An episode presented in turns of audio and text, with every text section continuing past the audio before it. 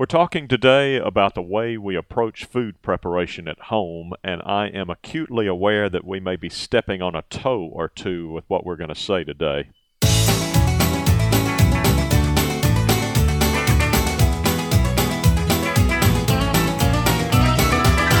Welcome to Longleaf Breeze, subsistence farmers using three simple principles approaching but never reaching subsistence. It's gotta be fun while we're doing it, and we don't make all misstatements. And now, Lee and Amanda Borden. Thanks, Adrian, and welcome to our podcast of June 7th, 2012. We are going to be talking about the way we prepare food, the way we choose to. More importantly, the implications that has for a subsistence diet. And I, I should say at the outset, this is not about uh, people who don't prepare food at all. Uh, we had a delightful conversation with our friends last night, and she mentioned a friend of hers who actually has a flower arrangement in her range. Which means she does not use her range to cook. No cooking at all in her kitchen. We're not talking about her. This is all about people who do prepare food at home, but we're going to be talking about some of the differences we perceive in the philosophy or the approach to preparing food at home. And uh, the difference that we're using, the terminology we're using, has to do with food or items on your menu, you know, items that you'll be serving for dinner or lunch or whatever, that are recipe driven versus those that are availability driven.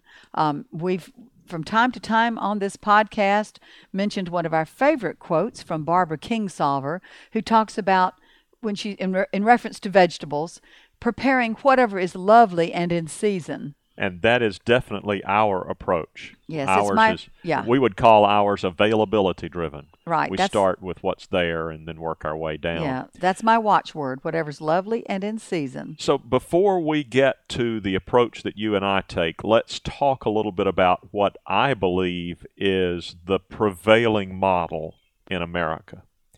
Uh, what and probably call, the way we grew up right? The way Absolutely. the homes in which the more traditional way. I would say 60s. not only the way our parents prepared food, but actually the way our grandparents prepared food. You have to go all the way back to our great grandparents, I think, to get past this whole recipe driven paradigm. That's tr- probably true, but I will take issue with the way my grandmother prepared food. I do think a lot of it was availability. When green beans were in season, she bought green beans at the curb market, that kind of thing. So. Okay.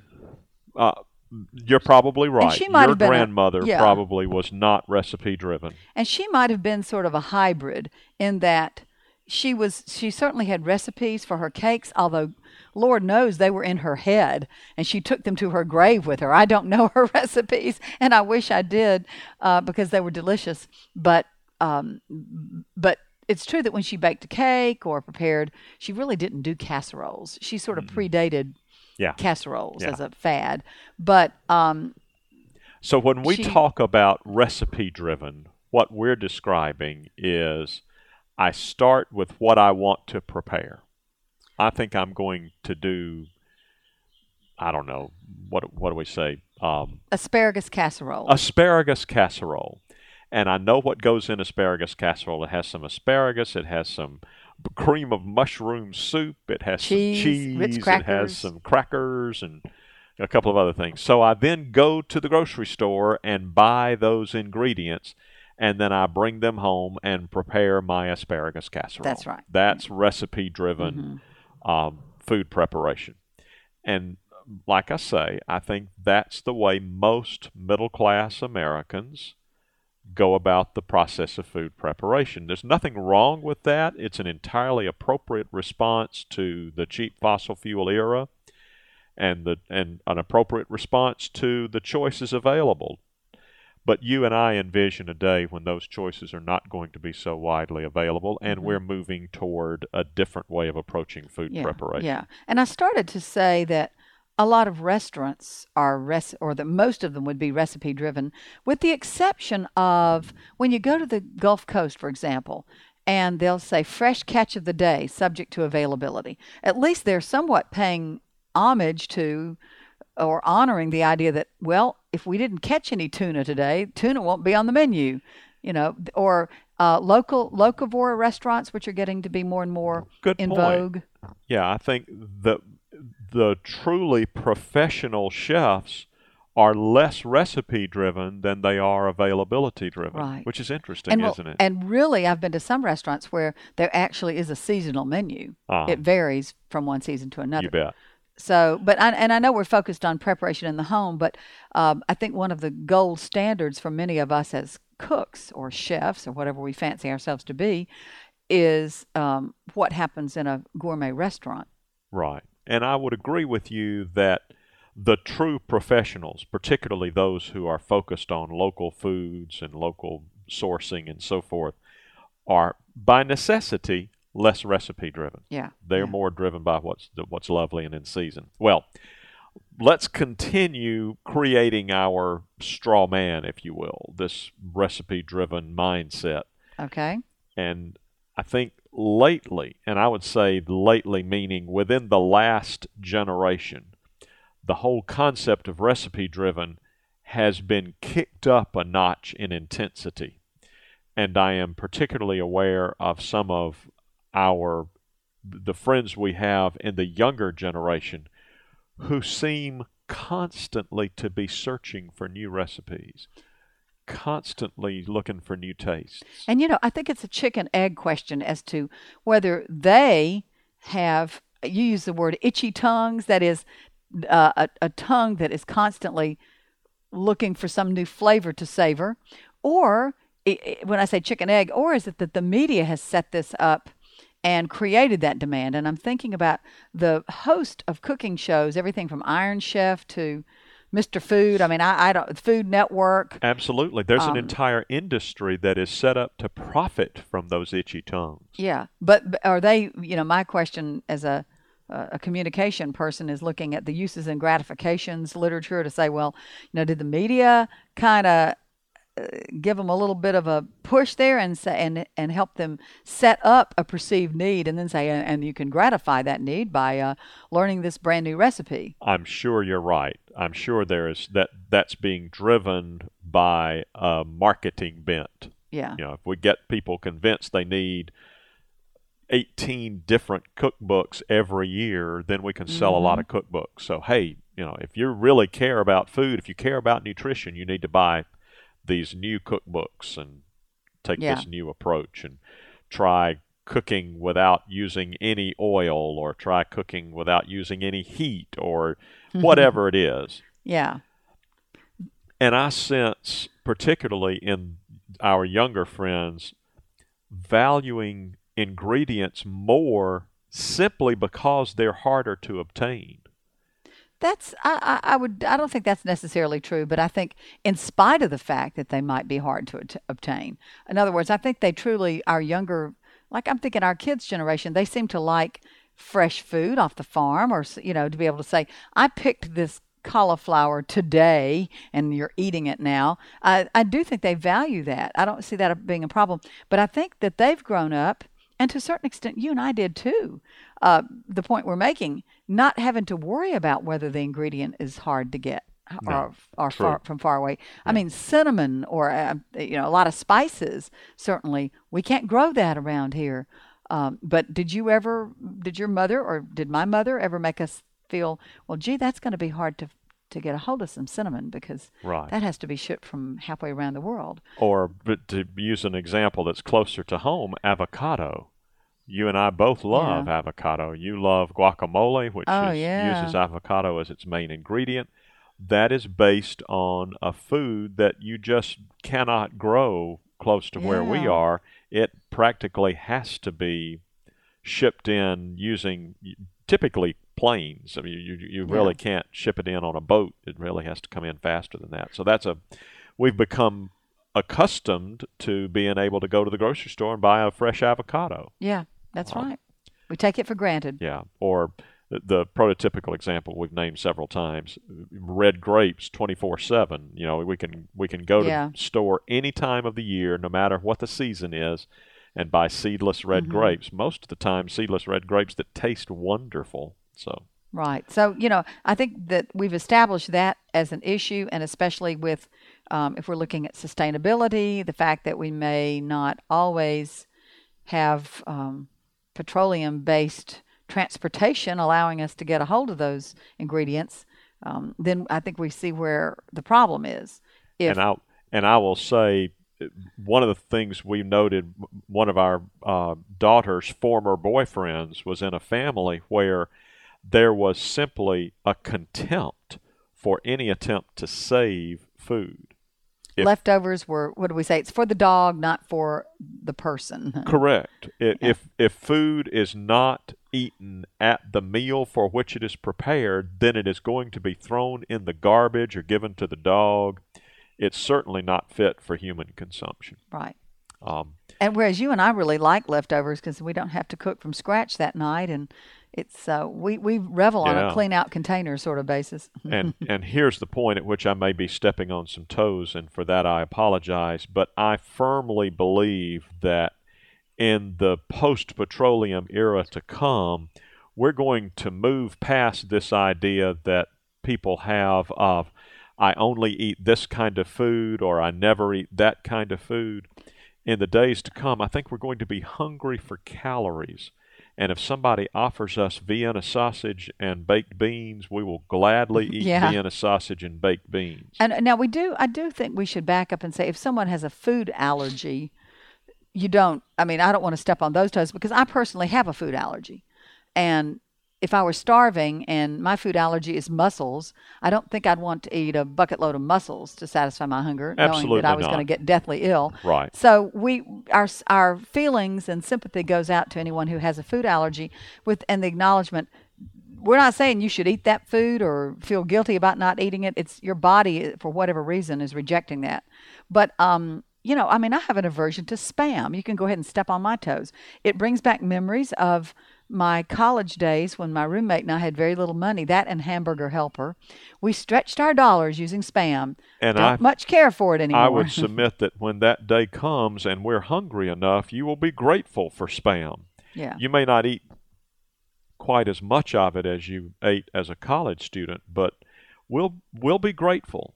Um, and we don't need to get too out of the way here, but I think one of the other things we're going to learn over time is that fat has become demonized in our yeah. society. Yeah. And we're going to be grateful for fat because fat makes you feel satiated. It gives you a feeling of being satisfied. And we're going to be eager to feel satisfied with our diet. Yeah, there are a lot of misconceptions out there about low fat, this and that being sort of a panacea for what ails you. Yeah. Um, and and we clearly the body does need some fat, so I think we can go there. Well, why don't we talk a little bit about what our philosophy is on a, a kind of a positive. Note. Thank you. Let's do.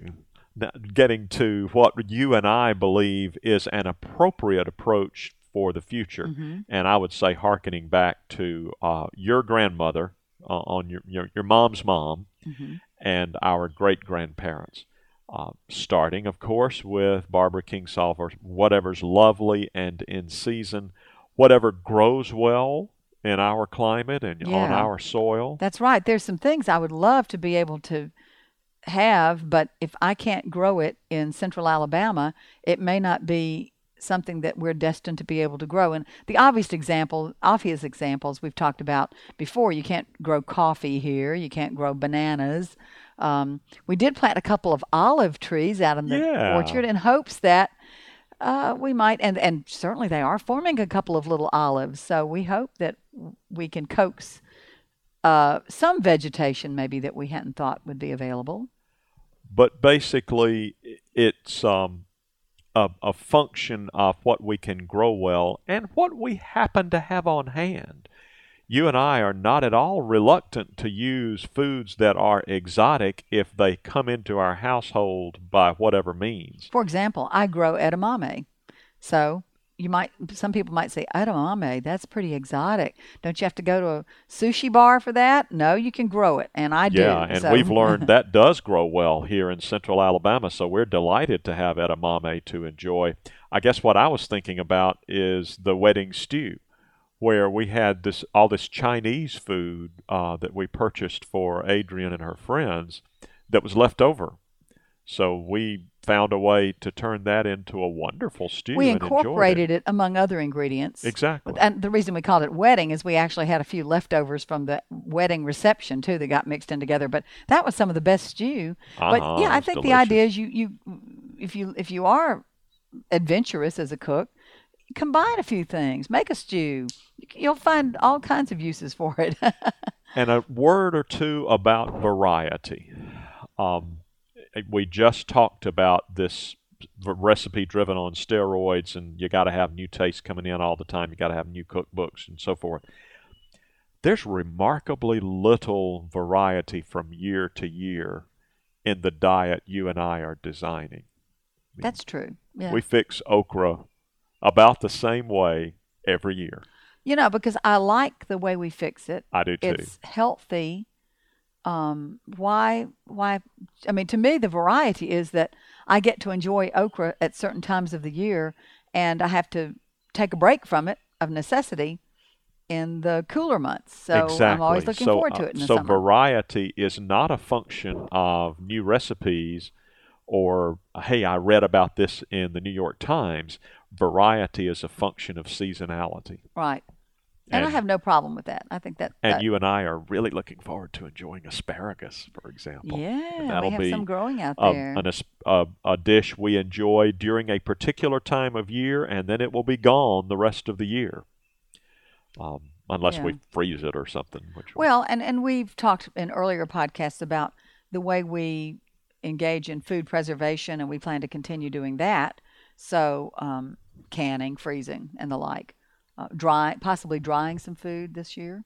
yeah, we have a- so there will be some. Yeah. uh, I guess we will enjoy new tastes just as you and I figure out new options for growing and and preparing and saving food. Right. We'll enjoy new tastes just because we're learning more. And you know, the other thing I'm getting into more and more, just gradually, is new herbs, types of herbs that I have not grown before. Now, that'll give you some new tastes if you, You don't bet. mind being a little adventurous with your herbs. and I'm finding myself much more uh, likely to embrace those new herbs now because I, I guess I have a philosophy in favor of you know if it's a locally grown if it's some if it's an herb that we can produce here I'm predisposed to enjoy the taste because hey it's part of our subsistence Yeah, but you still don't like cilantro and basil too much, do you? true well I like basil in small In quantities small quantities. and I like cilantro in very small quantities And see, I like both of them in fairly good quantities. yes you do we do have that compromise when it comes to time to prepare food. But herbs can be um, a nice, healthy way to introduce some um, variability into the diet, into And now let's taste. finish with just a thought about what our subsistence approach to food means when you have food left over. Our approach is if we have more than we need, we're looking for somebody to give it away to while it's still fresh, while it's still Yeah. something they can enjoy. and, and, you know, and we did a lot of that last year. And I think on the other hand, we had some food that we said, you know, we can can these beans or we can do this. So we had, even when we gave away some, we had plenty to preserve for ourselves. Absolutely. Um, tomatoes, that was another great. We're still enjoying the tomatoes we froze from last year whenever we make pasta, which we did just last week. It was excellent. Which is not to say we didn't give away a lot of tomatoes but we gave year. away a lot of tomatoes too. That's right, and it makes you feel good, and and you're helping people. So And I will say that even in contrast to our life in the suburbs before we came here, it's um, striking how little food we're throwing away now. yeah, and when we do, we have a really good use for it, and that's our compost bin. Exactly. We can So- always use compost. In fact, with just two of us, that's a struggle to produce enough. And that's probably a subject for another podcast. maybe so. We could talk about how we can generate enough compost. But it looks as if we have um, more or less used up our time, and I'm stealing your thunder. You need to be closing us out. All I want to say is have a great week, and we'll catch up with you then. See ya. You've been listening to Longleaf Breeze with Lee and Amanda Borden. You can call the farm at 334 625 8682. Send email to letters at longleafbreeze.com. Our address is P.O. Box 780446, Tallassee, Alabama 36078. Visit us at longleafbreeze.com to learn more about the farm, to browse our archive, and to look over our planting database. You can also read the daily farm log and check in with Lee and Amanda. That's longleafbreeze.com. Thanks for listening. See you next week.